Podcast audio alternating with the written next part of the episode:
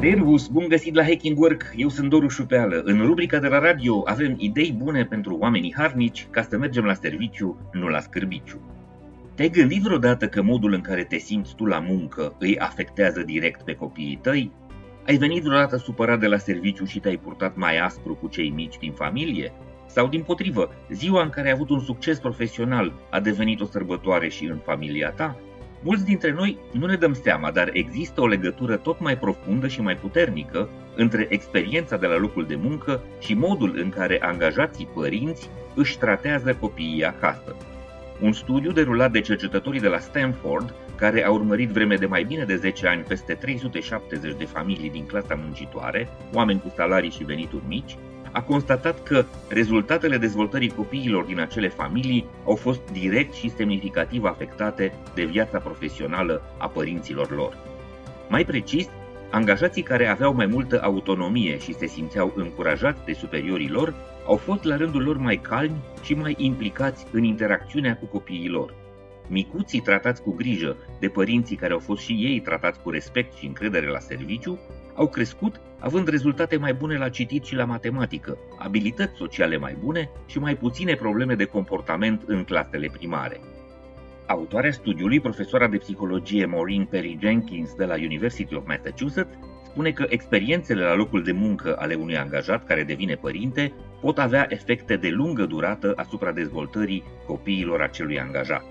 Cu siguranță, Politicile organizaționale care le oferă angajaților flexibilitate și condiții sănătoase și sigure de muncă sunt importante, dar autoarea cercetării subliniază nevoia de a îi trata pe părinți în mod special, cu respect și susținere directă explicită.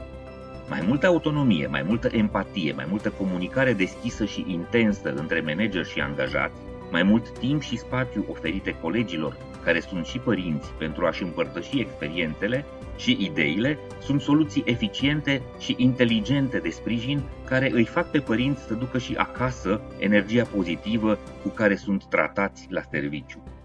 Trăim vremuri în care descoperim tot mai mult cât de importantă este sănătatea mentală și la câte provocări și șocuri suntem nevoiți să facem față, într-o lume tot mai dinamică, mai automatizată și mai aglomerată cu informație digitală. Un studiu publicat recent de Pew Research arată că ratele de depresie și anxietate ale copiilor s-au dublat de la începutul pandemiei până azi, iar 40% dintre părinții americani cu copii mai mici de 18 ani spun că sunt foarte îngrijorați de faptul că ai lor copii s-ar putea lupta cu aceste afecțiuni psihice. Mai mult de jumătate dintre părinții care lucrează în America au lipsit de la serviciu în ultimii ani, cel puțin o dată pe lună, pentru urgențe ce țin de sănătatea mentală a copiilor lor.